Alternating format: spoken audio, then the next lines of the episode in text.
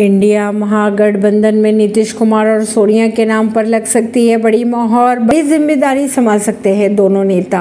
विपक्षी दलों के गठबंधन की यह तीसरी बैठक मुंबई के पवई इलाके में होने वाली है। गुरुवार को शुरू होने वाली इस बैठक में गठबंधन की शुरुआती चरण की अगर बात की जाए तो प्रमुख दलों के नेता पहुँचने वाले हैं। खबरों की अगर माने तो संयोजक के तौर पर नीतीश कुमार और कोऑर्डिनेशन कमेटी के चेयरपर्सन के तौर पर सोनिया गांधी या उनकी ओर से नामित किसी भी सदस्य को बड़ी ज़िम्मेदारी दिए जाने का ऐलान भी किया जा सकता है। इसके अलावा फ़िलहाल चार लोकसभा सीटों पर विपक्ष का एक प्रत्याशी उतारे जाने का भी खराब तैयार कर लिया गया है। दिल्ली